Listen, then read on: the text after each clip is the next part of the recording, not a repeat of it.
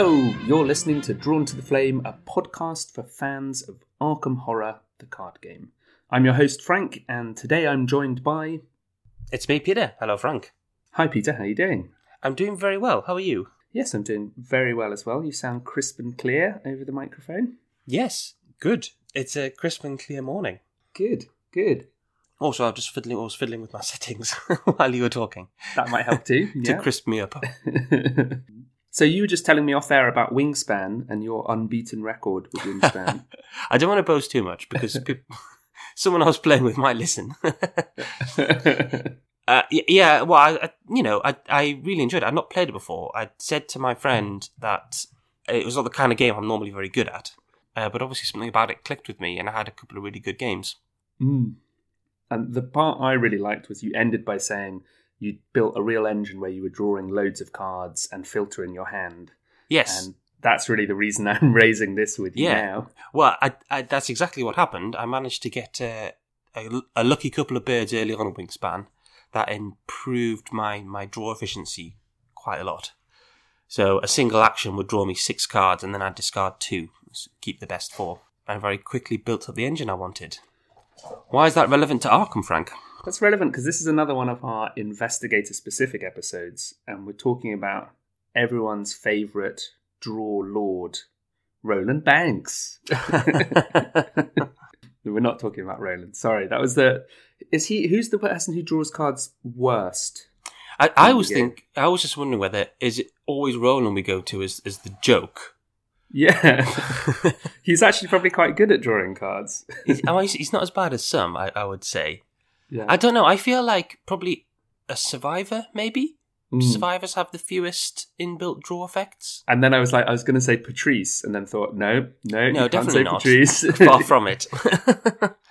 yeah. maybe Rita. Anyway, we're not doing that person, whoever No. the butt of the joke is. We're not doing anyone but really, the person we are doing. because the person we're doing is Mandy Thompson, the researcher, yes. and we got there at last, Peter, after me vetoing it several times. Have we explained that? What happens to, to listeners in the past? yeah, you said. That I suggest someone, and then you say, "No, we can't do that." yeah, I say pick someone, anyone. I don't mind who, and then you you pick someone, and then immediately I say no. Uh, so Mandy Thompson is the researcher. She's got three willpower, five intellect, one combat, and three agility. She's assistant and scholar traded, six health and eight sanity. So so far, kind of all classic seeker, I'd say. And she has a reaction when an investigator at your location would search their deck or the encounter deck. They may either search three additional cards or resolve one additional target of the search. Limit once per round. Elder Sign effect plus zero. Search the top three cards of your deck for a card and either draw it or commit it to this test if able. Shuffle your deck. So she likes searching. She does. Yes, she's got a great set of stats as well. Hmm. That five intellect and the one combat. So, you, I mean, having we've discussed in the past about having two combat is almost worse than having one, or having two in a stat is worse than having one, Mm-hmm. because you're still not able to pass any tests, but that extra point hasn't gone somewhere else. Yeah. You're maybe hoping that when you have to take the dud stat test for some, you know, for each point you fail by, that two somehow saves you a single point of damage or something trivial like that. Yeah.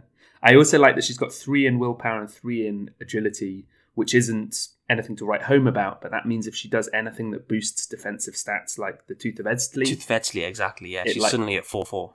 yeah, it's really a decent boost for her because it sort of bumps up both of her defensive stats in a reasonable way. In the way that if you do tooth with say Daisy, you're a four three and like three agility is not I'm not getting excited about that. So yeah, you can do something with a three in a stat, can't you? You can you can work with it. Yes, absolutely. Yes, and uh, you know the this, the five in intellect means she can investigate almost anywhere without Mhm. needing a huge amount of support. Anything up to three, she's relatively likely just to succeed at, and Yeah. she's even got a shot at four shroud locations, which tends to be the kind of the, the standard high end of what you see. It's outside of some special absolutely. locations.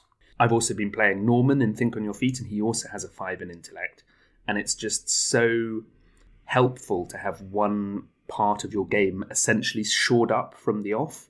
You know, it's the equivalent of having a four or five in agility that you just know you've got enemy management. With five in intellect, you just know that clues are going to be easy for you. Yeah, you're good right from the get go.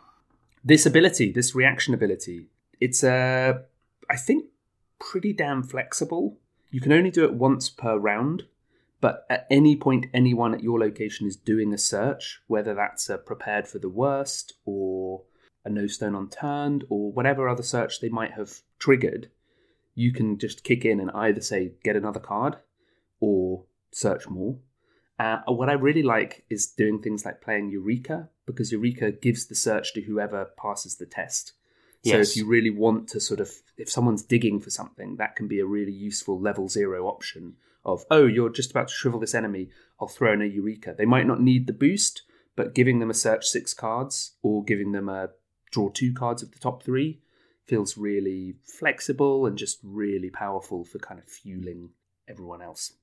I, I've used it on both Prepared for the Worst and uh, Smuggled Goods Oh wow, yeah, that's success nice. in the past. Yeah, Yeah. both nice cards to hit this with. Yeah. If you're going that illicit build, you want maybe multiple illicits or, yeah, just the chance to pick a couple and prepare for the worst is either two weapons or search nearly half your deck. You know, Yeah, once the game absolutely, is, yes. Game is going. Yeah. That was actually with Tommy, uh, who was looking for Becky. oh, brilliant. So you know, you want the, you don't care about multiple weapons. You just want you want your gun. So searching more of your deck to get it is good. It's very good. And the Elder Sign effect, I think, just if you forget to put any search cards in your deck, you at least have a search on her Elder Sign ability, which is nice. Yes. You can use her ability on the Elder Sign if you want. So you could search six if you're really looking for a clutch card. Or also, I've often find that I use if I haven't used my reaction ability yet in the turn, which is very rare, I might use it to draw two cards. And you know, Elder Sign effect plus zero, draw two cards is pretty good. Know? Yeah. Yeah. Yeah. Yeah. Yeah. the the headline with Mandy, good with investigating and good at searching, it's probably worth us taking a look at her signatures because they also interact with searching uh, before we go any further. We also need to look at her deck building as well. This is where Mandy gets somewhat stranger. At deck creation, you have to choose 30, 40, or 50 for your deck size. And you also get a secondary class choice where you choose Mystic, Rogue, or Survivor. Her deck building options are Seeker cards 0 to 5, Neutral 0 to 5, and then 10 level 0 to 1 events and or skills of your chosen secondary class. But that's not all, because her deck building requirements you put in one copy of occult evidence if the deck is size 30, two copies if your deck size is 40, and three copies if your deck size is 50. So you have a sliding scale of occult evidence, and you also include shocking discovery and one random basic weakness. Just insert that little head exploding em- emoji for the Yeah. So th- of choice. there was a lot of chat when Mandy came out about whether there's. We talked about it before. Is that you always have your deck being the minimum size. Mm. In any Yeah. game where you can choose how big your deck is, you have to have a very good reason to go over the minimum size. The Yes. argument is you've always got a worse card, so you cut that card and it makes all the other cards better. hmm It's one of the fundamental rules of any deck building game like this is that the fewer cards you have in your deck, the better your concentration of your best cards. hmm Yeah. That in mind, Frank, why would we ever go over 30 cards as Mandy? Mm. It's a really good question and it's a really good topic. I was thinking as well that the fundamental rule of that also comes from competitive games. And it's that idea that your opponent will be efficient, so you should be too, a kind of race to efficiency. And definitely, Arkham is probably one of the more forgiving games for people to try out their weird combos or things like that. The game itself can be really punishing, but if you're playing four player and one person turns up with their mad new deck design, this game kind of allows for that. And I sometimes wonder with the Mandy deck size where it slightly falls into that option. So that's that's one thing. The other thing is she's really good at searching. Yeah, well, this is the thing. So, I, while I appreciate your answer, I, I don't think that gets us closer to why we should run more cards. Because actually, I think you're doing a disservice to the, to Mandy by saying, Hmm. well, you can have fun and take more cards if Yeah. you want. Actually, the the power of the search in Mandy uh, and the power of the extra signature card you get, I Mm-hmm. think, makes up for that uh, the thicker deck. And you know Yeah. what? I even think because I was running her at forty cards, I have a Mm-hmm. I'm sure there must be some psychological theory where people hate extremes. yeah. So I didn't want to run the lower or the upper end, so I went for the middle one Yeah. without any other thought behind it. You know, when you're building a deck, you always have a few cards you have to cut. So I Yeah. figured if I'm at 40, those few cards I have to cut, I can keep them in. Yeah, There's a massive implication there that the last few cards that you have to cut are necessarily worse than the, the, the prime 30 as Yeah. well. And what if you've just, you know, we're reaching the point in the game. I know this is a podcasting cliche to say, but where the card pool is so large that sometimes it is very hard to distinguish between, well, will this card be vital or will this slightly different card that does a slightly different thing? So, a case in point, Mandy can take rogue cards level zero, so she can take slip away, decoy, and think on your feet. And they're all doing something like the same thing, but maybe you want all three of those. If you're playing solo in particular, that's a nice little suite of enemy management cards. But if you're only playing a 30 card deck, you're probably not putting all six of those in, just based on the size of your deck. Um, so then you're having to make a tough choice between cards that are quite hard to distinguish between, I would say. Well, the answer in Mandy, of course, is that you just take one of each and then search up the one you need. in the yeah, moment. That's a possibility. Yeah, yeah, Yeah, but I, I, th- I think generally my experience of Mandy has been her ability to both draw and search is mm-hmm. such that the negative of the thicker deck, so not drawing the card- cards you need, is really minimized. Mm-hmm. Uh, but the benefit of the extra signature cards is is really good because they are it's a fantastic signature. Mm-hmm. In fact, should we go on and talk about it now? yeah. Let's jump straight onto it. Okay, so this is a zero cost event. Uh, it's called Occult Evidence. It has a wild pip and it has the insight and research traits. Mandy Thompson deck only. Shuffle Occult Evidence back into your deck. Well, into your deck, rather. Mhm. So it does nothing, just searches, you know, you play it, you shuffle it into your deck.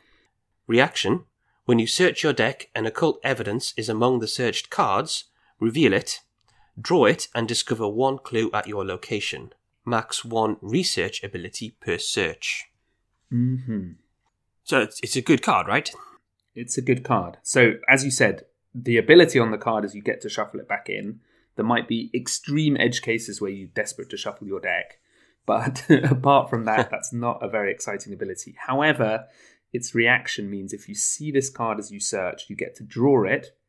Doesn't need to be the target of your search, that's just alongside whatever you're searching for, and you get to discover a clue at your location without a test, without an action, whatever the shroud. Even if there's a locked door, you get a clue. The really the only limit is that you can only trigger one research ability per search, and that max means across all research ability cards in your deck. Yes. Yeah, it's very good. It's weird because it almost runs counter to her five intellect. She can anyway reliably get clues, but she can also get clues testlessly. And I actually really like that tension in Mandy that it's not cut and dried that you just boost her intellect and she just gets clues by investigating. Yeah. She has this other option for getting clues. You know, in much the same way that as Ursula, if you move, you give yourself more investigates. Mandy, if you search, you might give yourself more investigates, slightly in uh, scare quotes, because obviously you're just getting the clues testlessly rather than giving yourself actions. What I really like is that you can rely on on her intellect for most standard investigate checks. So whether that's uh, on a lower shroud location, well, just on, on like kind of standard shroud locations, I think she just does fine there without having to boost her intellect. What you what you'd find is one of the problems with the high stats is that they're high enough to be good most of the time, but not high enough to be good in the 5% of the time you need it to be really good. Mm-hmm. But is it worth a static stat boost for that small percentage of the time? Or do you mm-hmm. rely on, say, skill cards or something else in order to get Yeah. you over the line for those occasions? Yeah. Or testless clues, or Exactly, yes. So so to me it almost feels like when I'm playing Mandy, I rely on just investigating for those standard standard locations and maybe using some deductions or something like that. But then the time comes when I've got an enemy at my location, uh, a locked door at my location. you know, it's there's a shroud six location, something like that, and I rub my hands together and I say, right, let's see what Mandy can do, Mhm. and then I start using my tricks to try and pull out some auto clue cards from my deck, Yeah. uh, and bingo, I get some clues without without having to worry about it. I like it, yeah. You're making me think of two things. One, as soon as you step up to hard, having a five in a stat rather than a four is significant. Yes. So it just adds to that reliability of getting over the hard and expert difficulty thresholds if you're taking tests to investigate. I think in But hard, I- only- I, I would be very tempted to take a static boost in her as well. Yeah, just shore that up a little bit more. Yeah. And then the other thing is you've also, for Mandy, got built in testless clue acquisition, which is worth its weight its gold in hard, where there might be times where you just can't afford to take a test and you just need a clue. If you have a way of searching your deck fast, you can essentially get a clue and whatever card you were looking for all combined actionlessly, which we'll probably come on to. The other thing I'd add is that I'm playing her through TCU and there's haunted effects and it is so satisfying to go into a location with four clues on it, hit a deduction level two for one action, and then get the last clue actionlessly through a search and leave. And I've reduced the chance of me hitting the haunted effect as best I can. You know, Yeah. I've gone once really high over the threshold, so I'm pretty safe, and then once just not even taking a test, and then I'm gone. Yeah. It's like, yeah, job done. Seeking at its best. Even at a basic level, this it's like a it's a working. Uh, it's not working a hunch. You have to pay the cost after you've played the card. Working hunch is two costs but no actions. This Yeah. is one action but no cost. So if you look at it compared to working hunch, I, I think it, it compares quite well, just as an auto clue card. But the crucial thing is you pay the cost after the card, after you've used the card, and then it goes back into your deck. And if you're clever, there are ways to shuffle it back into your deck without spending, the Spending action action. Mm. which can feel a bit rough. So I like Mystic, Mandy. Mhm. And then what you can, of course, do is commit occult evidence to a test, then use your quantum flux to shuffle it back into your deck. In my end of Carcosa Mandy deck, I played in Dim Carcosa. My opening hand after Mulligan was two deduction level twos and two occult evidence. It was not a good opening hand. And so what I did was I just went nuts and just got lots of clues in a couple of tests, committing both occult evidences. And then I the last card in my hand was Quantum Flux, and I paid one and played Quantum Flux to shuffle two deduction level twos, two occult evidences back into my deck. And I thought, yeah, one action to put those four cards back in my deck. That seems okay. you know, yeah, it's really nice to do a quantum flux and put a load more cards back in, but even spending a an action and a resource to just get two occult evidences back in feels pretty decent. Have you ever used the action to shuffle it back into your deck? Just Yeah, I think a, a few times. Yes, it's a it's a downtime action. And you know what? I think I actually did it when towards the end of a scenario when I could guarantee uh, a deep rook search would pull it back out. yes, and I was at a, a location. I was either going into a location or at a location where for some reason I couldn't investigate. Maybe I needed to move into a location with an enemy on it. yeah, So I did, you know, shuffle back in occult, move, Move. fire the rook. Or maybe it was a, a, a locked door. It was, it was some some situation where I couldn't investigate. So, but I knew I could hit the occult evidence. So uh, that's that's why I did it. But I think I have done it just in the past as well. It's a better downtime action than than some other stuff. Mm-hmm. particularly if you want research cards in your deck, you maybe don't necessarily want to draw, which I think we'll we'll talk about more probably with Mandy. She wants to search, she doesn't want to draw. You know, the classic downtime action of oh, I'll just draw a card, I'll fill my hand. It feels horrible if you draw an occult evidence or another research card because they do nothing. And, and then you just put it back in. So if you're just filling your deck back up with them and not spending actions to draw, that could be really nice. The other distinction I'd make as well, I think, is sometimes your other option for your downtime action is get the last clue here. And if you know you're going to search your deck, for me, it, it sometimes can be a toss up of actually, if I just put occult evidence back in my deck, I'm probably going to hit it, if not in this search, then in the next. And I'll get the clue anyway. Yeah. So I could take a test and reach into the bag, or I could just put occult evidence back in my deck. I find that happens maybe two or three times in a in a scenario where I'm wondering, do I just put this back in? Sometimes I do, sometimes I don't. So she sounds amazing, right? She can search. She gets more from her searches, so she might get two cards and a clue for a search. It works out as three cards because she also draws the occult evidence. She's unstoppable. What could be any of her drawbacks? And this is where we need to look at shocking discovery.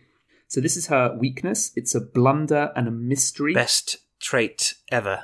Blunder. You like blunder, I love blunder. Yeah. Yeah. More blunders, please. Finn and Mandy clearly your two favourite investigators. Blunder, it also implies that they've just messed up, right? It's not like ancient curse. It's just like But, you ninny. but it's. I think I said this when we did Finn. It's it's not just messing up. It's like actively walking into harm, isn't it? blundering forwards. Yeah, yeah. exactly. It's it's such a great word, blunder. You just kind of like trample forward ahead, and she's like, "Oh, I wonder what's in this book. Oh no, why did I read it?" That's just it. It's like her obsessive research has got got her in got her in the chops. Right. So revelation: shuffle shocking discovery back into your deck. If you cannot, discard it and draw the top card of the encounter deck instead. I've got to say.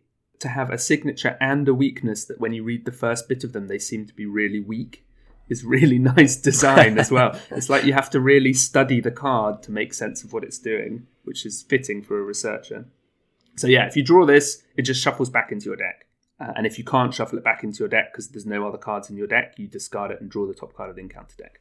But it also has a forced effect. When you search your deck and this card is among the searched cards, discard it, cancel the search and all of its effects, shuffle the searched deck, draw the top card of the encounter deck. I, d- I, I like this card for a lot of reasons.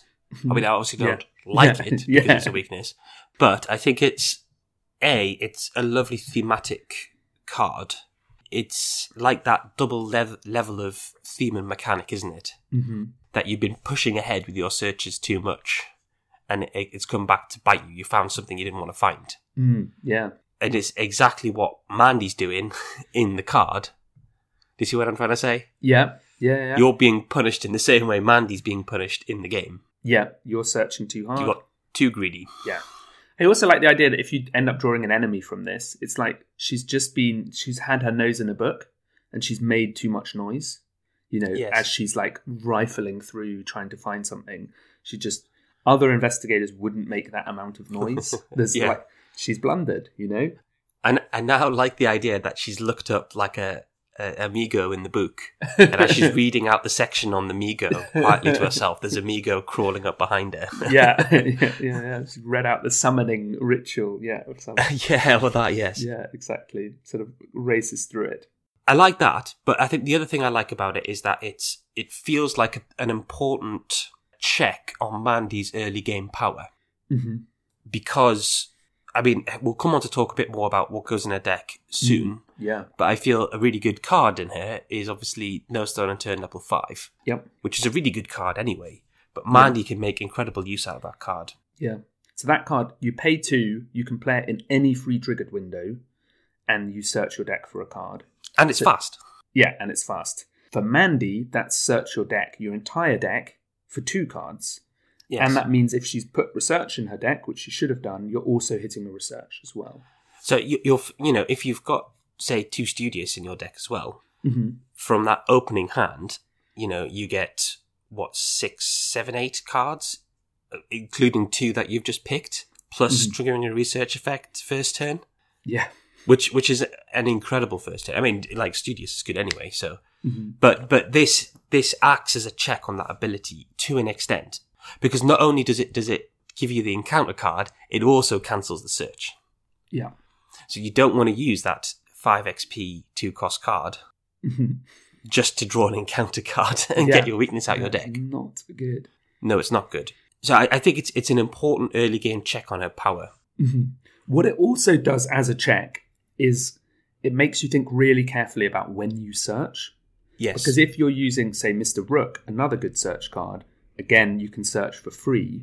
If you're just tapping Rook, there's two times that might be particularly bad. The first is if you tap Rook as soon as the Mythos phase ends.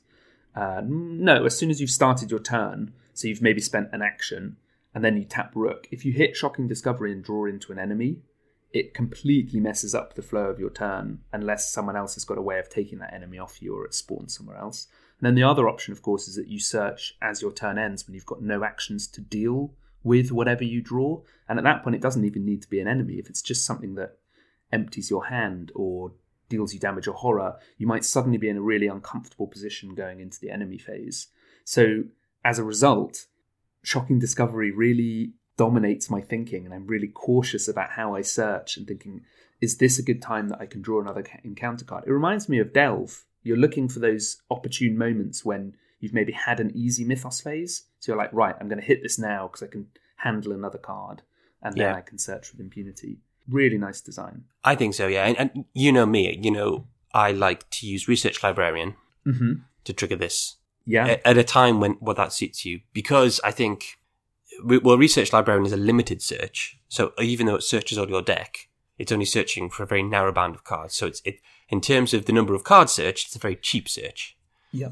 And I think lib- uh, Research Librarian is actually useful in Mandy anyway because I really like occult. Uh, not well, I like occult lexicon. Mm-hmm. Old Book of Lore. I think outside of Daisy, I think Mandy is the other investigator who can make good use of that. Mm. Yeah, we've heard Matt on record saying he wanted to give tomes a new lease of life. I always, when someone's playing the core set and they they've got Roland, and they they get the old book of lore and they're like, oh, what's this? And you're like, well, maybe don't play that just just at the moment. Try and get a weapon first. Yeah, your three cost. Yeah, poor chap. But Mandy likes it. So Mandy can be using Old Book of Lore. It's a repeatable search that she can let someone search six cards for one or three cards for two. She can do it on anyone and Yeah, repeatable. She doesn't get the action for free, but it's yet more chance to trigger her searches. So you've covered a couple there. You could also use calling in favors with Research Librarian, which is another search. You can use Yeah. No Stone Unturned Zero. We've mentioned Rook as well. So there are options for different searches in Mandy. The other thing I've seen is someone play Rook, and the first time they use Rook, they do 12 for one yes, and their goal with it is to hit shocking discovery it's Yeah. not to it's not to dig for anything else they're like willing to give rook one fewer secret to do that yeah, yeah. And it feels good when you've managed to get rid of shocking discovery because then you can Mm. just search with impunity. yeah absolutely and one option there is that you can be obviously adding more secrets to rook with truth from fiction you can play another rook if you find rook and you might also have other ways of adding secrets to rook in the name of astounding revelation is that right? Yes. yeah I mean that it's worth very briefly mentioning what that card does because it's it's a fantastic Mandy card. mm-hmm. It's a blank cost. You can't Yeah. even play it. Yep. So if it gets in your hand, the only thing you can do is commit it for a single intellect icon. But it has that same revelation ability that occult research does. occult evidence. Occult evidence. The number of like discovery, research, Arcane. evidence. Yeah. So when when you find occult, sorry, astounding revelation during a search, you can gain two resources or put secret on a card. Is Mhm. it secret or a charge? It's just secret. Just secret. Put a secret on a charge. Um, what is wrong with you, Frank? I'm Why are all as these words running together? you can put a secret on a card, which includes, of course, Rook. yeah. Rook is probably the prime one. Yes. Uh, although I, I've seen people uh, try and put that into Luke because his gatebox uses secrets, right? His gatebox uses charges. Okay, maybe. Yeah. Maybe you're thinking of using is it Enraptured. enraptured? Which Yeah, is a I think- secret. Well, I like Enraptured and Mandy anyway because uh, she uses secrets and charges because Yeah. you can put the charges on the pendant of the queen Mm. Oh yes. Yeah. yeah, yeah. and the secrets back on Rook. Maybe this is finally the, the time for our secret deck, Frank. Yeah, it's. I mean, I've been. So you mentioned Old Book of Lore and Research Librarian. I'm running a Mandy deck at the moment that only runs. It runs Eureka, No Stone Unturned five, and Rook as its three search cards, and then I run a couple of Truth from Fiction as well to just top up Rook. It's because sometimes paying two for two more searches is just what I want with Rook, particularly if I want to trigger an occult evidence or something like that and I'd rather just have the reliable search nine draw two of rook over. That's a, a very reasonable deep search in the way that Old Book of Lore only can search to six, you know, and also if I'm panicking, I can search to twelve. Uh, obviously, I'm not helping my teammates as much, but who cares about them anyway? Have, have you seen that video of the guy? He does like short, funny videos on, on YouTube, and he's playing magic against someone, and he triggers. He's on his turn, and he triggers this insane combo. He's got like a, a dairy farmer, and he uses the dairy farmer Oh, yeah, to the, the video, cows, and then he gets some dairy dollars, and he gives the farmer a raise, and he plays cheese factory, and he rotates Yeah. the cheese factory. And, uh, th- that's that's like that two card search in Rook because you're like, well, I've drawn, I've drawn two cards, I've triggered a revelation ability, or a, a research ability, mm-hmm. and I've drawn a weakness. Yeah, and then so then there's an extra layer to that, which is now with the Dream Enhancing Serum, the DES, also known as the Hand Enhancing Serum. One of those two cards of the four you're drawing from Rook, you're looking at your hand and going, "That is a match of a card I already have." Yeah. So then you reveal that card, tap tap DES, draw another card. You know, you draw five cards for an Yeah. action, for a free action. and then your your your colleague says, uh, "Oh, okay, you finished." You say, "No, no, I haven't taken an action yet." Yeah, that was the end of Mythos. what are we doing this turn? so she unlocks this incredible seeker power of being able to select what she needs at a, a, a at a pinch, at a Yes. clinch moment, and it's really fun to play as. Where you might have planned answers in your deck, and suddenly she's the one who goes and fetches them. Similarly, when I'm playing, if I've got the deck rolling, those no stone unturns just become two cards for someone else, any Mhm. two that they need. I often find myself playing and saying, "What would really help you right now? What you know? What are you missing from your engine? What what's going to really get your deck singing now?" Which I think feels very seeker. It's like let's find the answers together. We'll we'll do this. Let me know. Why I like getting that shocking discovery out of a deck early on. Mm-hmm. I mean, it, it does two things actually. It it forces you to be conservative with your own searches, which sometimes means that you are more proactive in using your searches on other players Mm-hmm. Yeah, yeah, because you can say, "Well, I've got no stone unturned five in my hand. I've drawn it early on in the game. What do you need in order to get yourself set up?" Mhm. Because you could draw any two cards in your deck right now. yeah, And it also means I want to get it out my deck so then I can be more free with my searches later on uh, in order to find those tricks I need, like the one shortcut we need in this situation or, you know, the one mystic card, the, the Storm of Spirits I've put in my deck for some reason. I want, you know, I want to pull that out now, yeah. but I don't want to hit the shocking discovery. So I want to do that 12 search with Rook to make sure I, I almost certainly find the card I need. Yeah, yeah. And oh, the other thing, you know, the the segment of onyx that you need, Yeah. the third one to assemble the pendant, so you're going to lock down a beefy enemy with Yeah. auto evades, whatever it is. One anecdote I'd share is that I just played Union and Disillusion as Mandy, and my plan for the difficulty twenty test at the end of it was three aces. Oh, yes. And the penultimate turn, my play was I played a forewarned to cancel an encounter card, dropping a clue. First action, I shuffled an occult evidence back into my deck, and then I played a no stone unturned five to draw three aces, two and three, and that occult evidence to get the clue back. Moved into the final location, took the test, committing all three aces, drawing another three cards, getting three resources. Just like it felt obscene in the best way that Mandy was like, "Hey, hey, I have a trick up my sleeve," you know, and I could just it was all it all fell together really nicely that I could just pull the pieces I needed at that point. yeah. Um, in any other investigator, if you had that silver bullet plan, well, if I can draw this super card, I definitely will be able to, you know, finish off this big enemy or whatever it is. But with Mandy, it's almost a given that you can do it. Something has to go seriously wrong to not be able to do that. Just to take a step back, Frank, you and I both had a conversation not long after Dream Eaters came out talking about Mandy, and we both had this weird feeling of enjoying Mandy more than we thought we were going to. Mm, Do you think yeah. that's fair? Yeah. Uh, and it was weird because I think neither of us could really articulate clearly why we were enjoying her so much. yeah. Yeah. we, we, we played her and she just like really clicked and she really sang when we got her on the table. yeah. So have you had, have you reflected on that at all over the past? Because you've you've played Mandy a bit more recently, haven't you? You've got this the big hand serum deck Yeah. up and running, and you every time you play, you send me a picture of like fifteen cards in your hand and say, "This isn't even cards. a full hand size yet." yeah, 15 cards caption, six card hand. like whatever it is. Playing the DES is awesome. It's so fun. So I even had this weird situation where, really annoyingly, in one scenario, I drew two astounding revelations off the top of my deck in upkeep. I was like, oh, you know, if I was about to search next turn, I would have hit that card. But I just kept them in my hand because they only cost one slot because of the DES, and they were filling out all the things I wanted to do with Big Hand, and I was using the Dream Diary, Diary of a Child, which gives you plus two wild icons if you have eight cards or more in hand.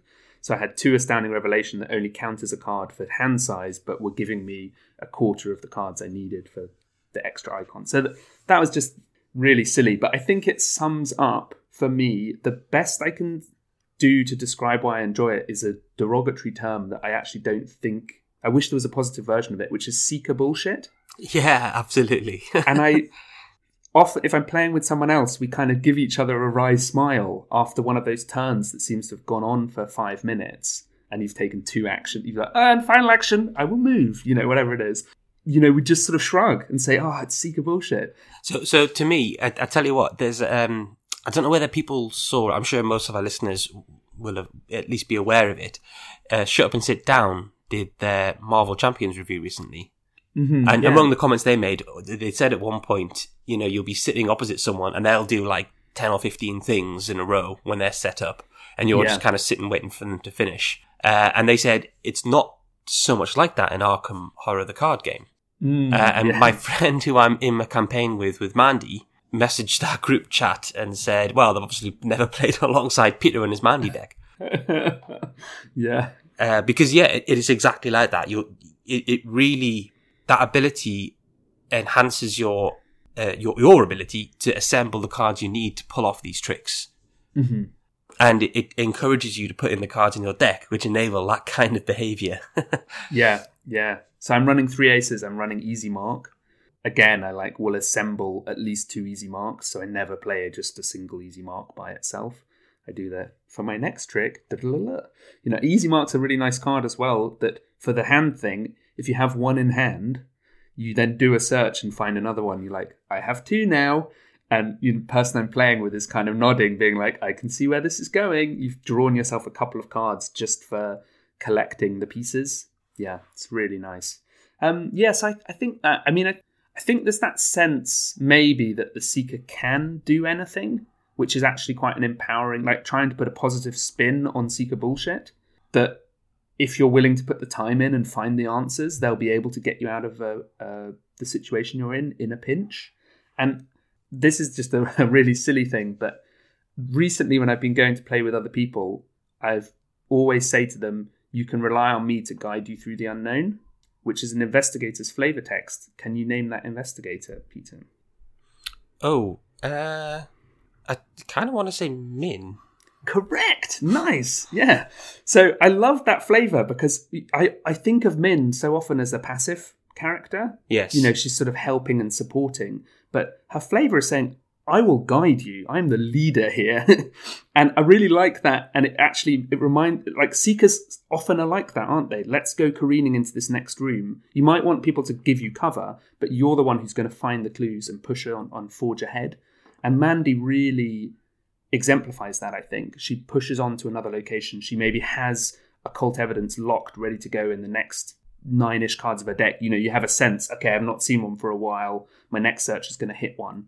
You're you're kind of pushing, you've got lots of answers in your hand, you're rushing into locations and grabbing clues. You know, there's just this Yeah. sense of like, let's do this, people. She doesn't want to hide in a corner and turtle up. You know, when you're playing Gloomhaven, you have the battle goals. Yes. There's yeah, that yeah. one which is you always have to have a monster on the board at the beginning of the yeah, turn. yeah, yeah. And you end up like it's very easy to spot someone who's got that goal because they're always like, "I'm just going to open the door to the next room." yeah. But that's kind of the seeker. th- th- They're seeking out trouble. They're Mhm, always yeah. want to push ahead and, and be finding the clues and stuff, and then let other people clean up the mess they create. Yeah, Seeker isn't seeker of safety. It's seeker of everything. Seeker of knowledge, seeker of danger, seeker of, you know, there's that as a power. So yeah, I really like that. The other thing I'd say that really makes me like Mandy, that really upped her in my estimation, was playing her solo. and I think she's a really good solo investigator.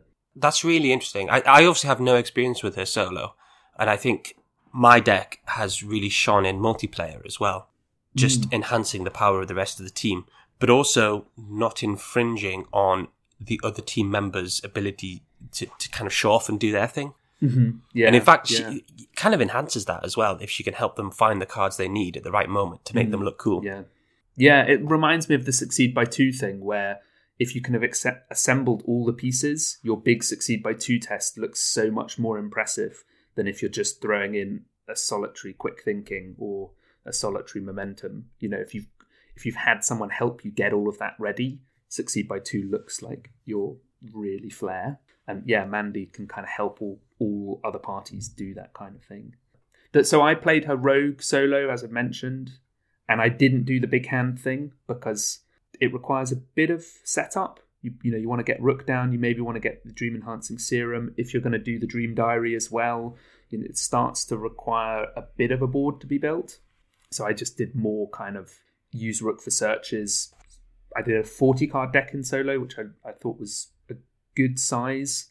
And then, yeah, the power of her having options on tap is really useful. And what I found in that is I only start aggressively searching to hit shocking discovery when I knew I had an enemy management tool. Like whether that's an inquiring mind and I'm on a location with a clue so I can evade at six, or you know, a decoy or something else. So you have to be a bit cautious, but works really well. Survivor in Mandy. We've Yes, not really this- mentioned it. This is the puzzle. well, we, we've talked about this briefly because I think just before we go into Survivor, Hmm. I'm a big fan of Mystic Mandy. Yes, yeah, you mentioned. Maybe it's just because it's a bit like Daisy, and Daisy's obviously still the best investigator. wow, okay. I, I think uh, there's a lot of I think good utility cards in Mystic that fit well. I've mentioned Enraptured. I think is a Mhm. fantastic Mandy card. I also think Quantum Flux is a very good Mandy card. Delve Too Deep is a very thematic Mandy card. yeah, yeah. And I think there's a couple of other ones that are nice to take. And, you know, Ward of Protection's always good. There's lots of those Yeah. little, just good events you can take Mhm. and, and fit Deny well in here. existence as well. Deny Existence, yes, very good. Um, there's probably a couple more I'm, I'm, I can't think of at the moment. But yeah, I think Yeah, there's some really yeah. good cards there. And, you know, almost worth it just for taking Quantum Flux. Like, if someone built a Mandy deck and the two Mystic cards they took was two Quantum Flux, I'd be like, yeah, spot on, pal. Yeah. The other one I think of that actually really fits into that helping your team suite is Premonition. Yes. Like if you've got that big turn coming up and the Seeker maybe doesn't help with damage or anything like that, if Mandy can just go and search for a Premonition and say, look, I can see what we're drawing next, so strong for how you plan your turn. Yeah. But the the mystery is, what do we do with with Survivor? Mm, mm, yeah.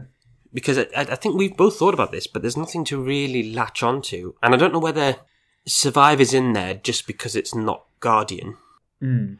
I, I, I, I- not really a guardian, yeah. yeah, exactly. Um, and you know, I probably have even less idea what to do with her with with ten Guardian Yeah. cards. But to maintain the symmetry between, you know, Luke Mandy and whichever other uh, Mm. other investigators we're going to see with the same the same skill set or the same deck building requirements.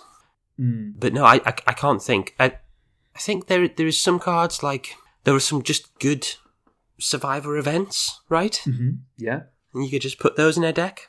Yeah, I'm thinking of that of live and learn, lucky. Yeah. Look what I found. Test of will. Maybe winging it. Test of will. Yeah, cancellation, more cancellation. All really nice. I wondered as well about the the new skill suite: sharp vision, brute force, and expeditious retreat. Probably not the brute force, but having a couple of skill cards that are lots of icons could be useful. Yeah. And it's worth remembering, like in Survivor as in Rogue, there's quite a lot of evasion tech. You know, there's dumb luck, there's hiding spot. You you could maybe again lean into using your survivor side to help you deal with enemies in some way, particularly in solo. I, I think. Yeah. I also think winging it is a good. And any seeker Mm. who can take it, winging it's a really good card as well. Yeah, having that baked in deduction for the second test is really nice. Yeah, and it's a repeatable deduction. It's a deduction that gets shuffled back into your deck. yeah, which yeah. is so you just good. Keep going for it. Mm, yeah.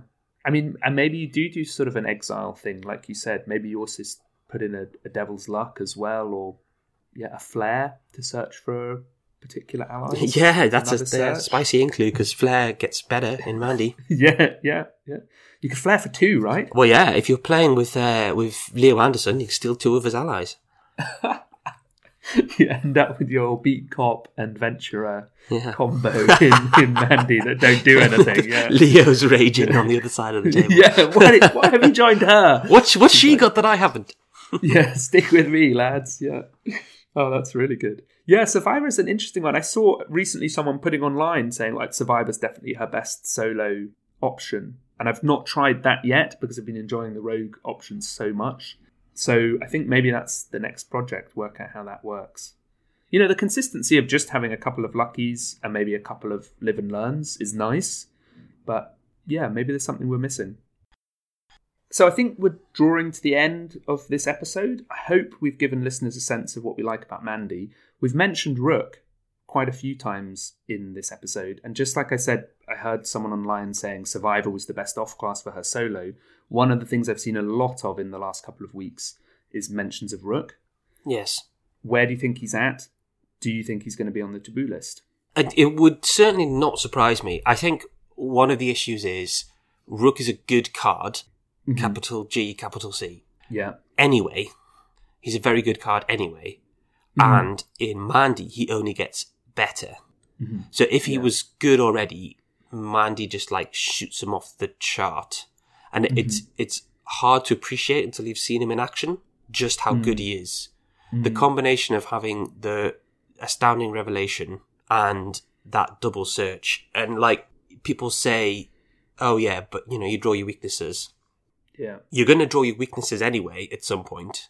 Especially in a seeker who's drawing a load of cards. Mm-hmm. So what better way to not have to waste a draw on drawing Yeah. them and Yeah. getting them as a free draw off Rook?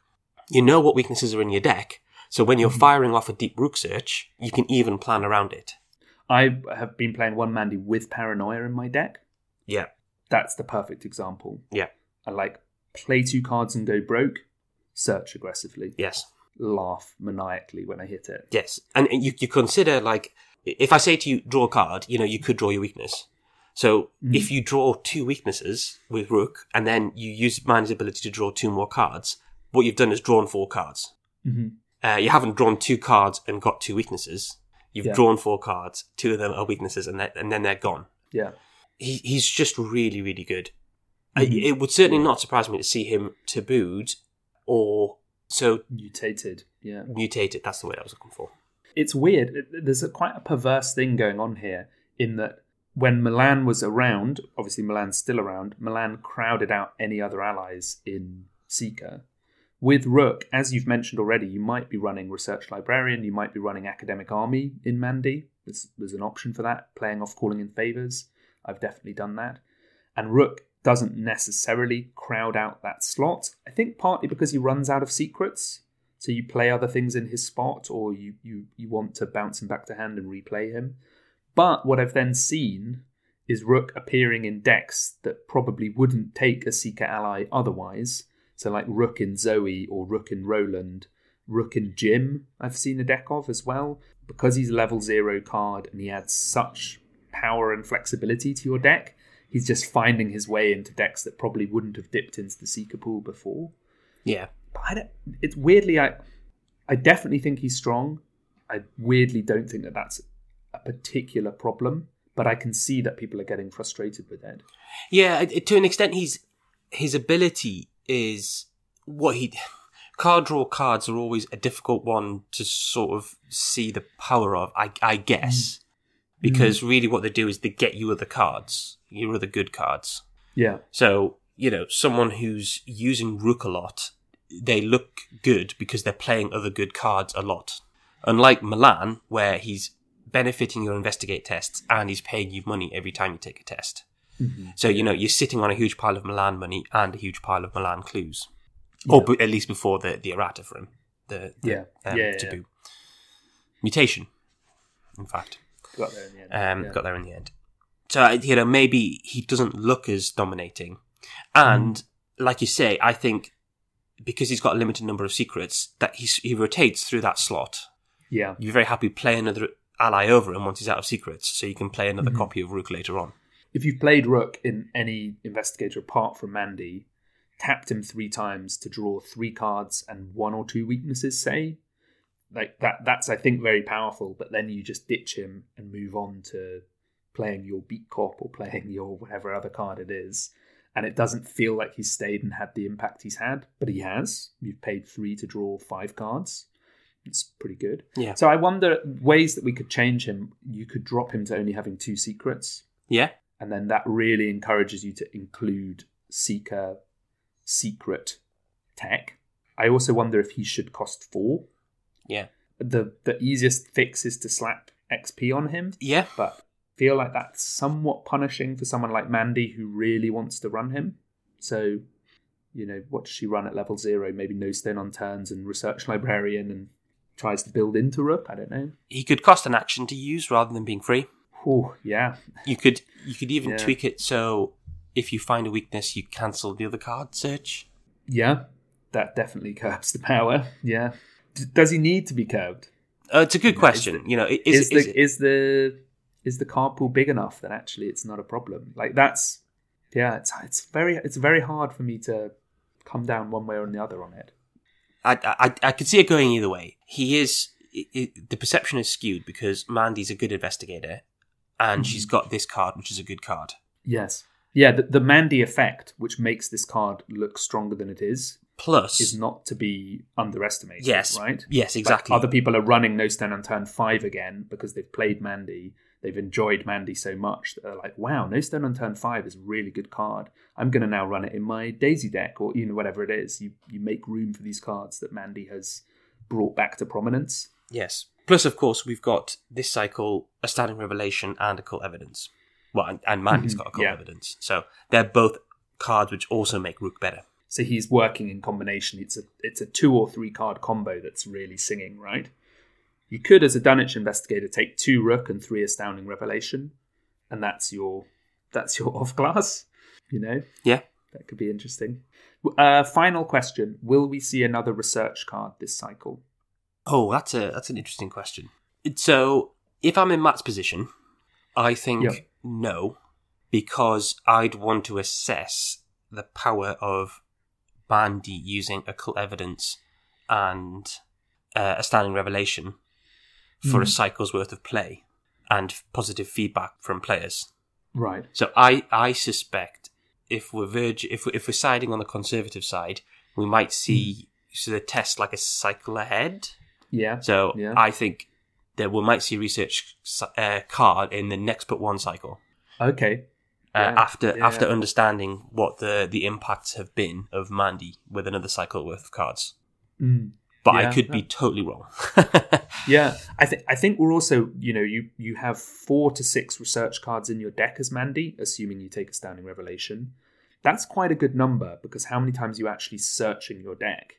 You know, you, it might be that you do a few searches and don't hit one, but if it was another Myriad card, it would be seven to ten, seven to nine cards in your deck that are research. You might start drawing some more than you want to search them and hit them. Could get a little bit frustrating you know, there's nothing worse than doing one search and seeing no research, and then doing a second search and seeing two research. yeah. It's like ah, yeah. So it, it might be that five is actually the sweet spot where Yeah. we are now. The alternative, I, I could maybe see like an exceptional or or somehow other limited research card Mhm. towards the end of the cycle. Um, yeah, But I think higher this, XP maybe. Yeah, it, it, this is a it's, a- it's a it's a delicate balancing point because Mm. research cards are easier to trigger to an extent than uh, Hmm. than it is to find a high XP card. yeah, So if you have a very powerful effect on a revelation card, on a on a research card, I keep saying Mhm. revelation. Then you know, like I said, you could play research librarian and find it first turn if you're not in Mandy. yeah, So if it's as good as other say five XP cards, that's got the Mhm. potential to be quite game warping. yeah, yeah. Even if the researchers draw more cards, you know, Yeah. it's the, like the equivalent of a cryptic research. Then, right? You just boom. I mean, how about this? your hands. He- Here's here's an idea for you. Why not Mhm. have one that lets you trigger the effects of the search again when you find it? So it's like a a, a mini Mandy Ooh, okay. Research so you card. pick that, hit it, and draw whatever card you do. Yeah. Shuffle your deck, and then search another nine. Yeah. Deeper researches. Yeah. yeah. yeah. Delving deeper. Okay, cool. Well, that's our thoughts about Mandy.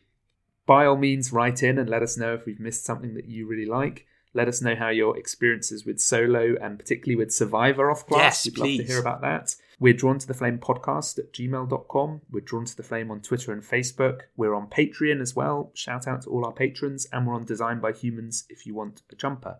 Peter, how can people get in touch with you? I am Unitled everywhere. That's U N I T L E D. I'm on Twitter and Reddit a bit and on Discord and on Instagram as the dot Unitled. Uh, how about you, Frank? I'm FB on Twitter. That's EPH underscore BEE. I'm uh, FEB with a Y instead of an underscore on Instagram. And I'm around the place as Zooey Glass or Zozo. Thanks very much for listening. Thank you.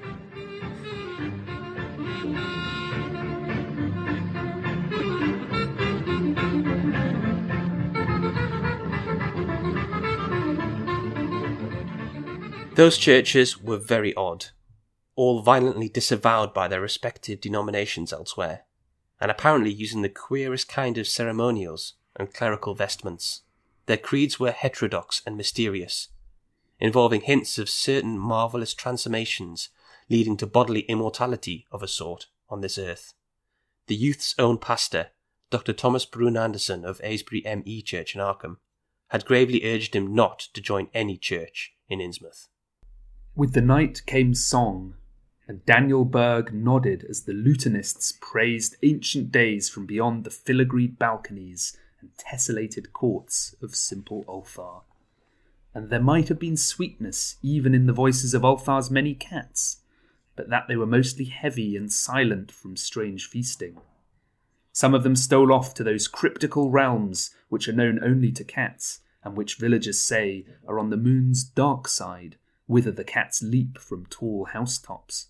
But one small black kitten crept upstairs and sprang in Daniel's lap to purr and play.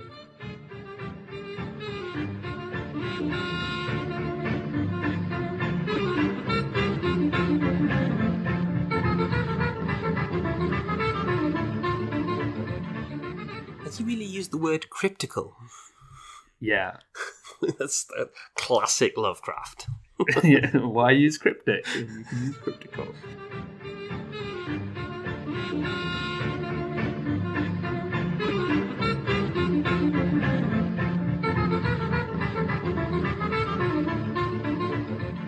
Just taking a bit of a step back, Frank. Hmm. We both had a conversation fairly early on after Dream Eaters came out. Hmm. Wait, is it called, it's called Dream Eaters? Yeah, the Dream Eaters. Dream Eaters. I, I just had my mind just. I, I, I get it confused with the, the Nightmare on Elm Street film. Um,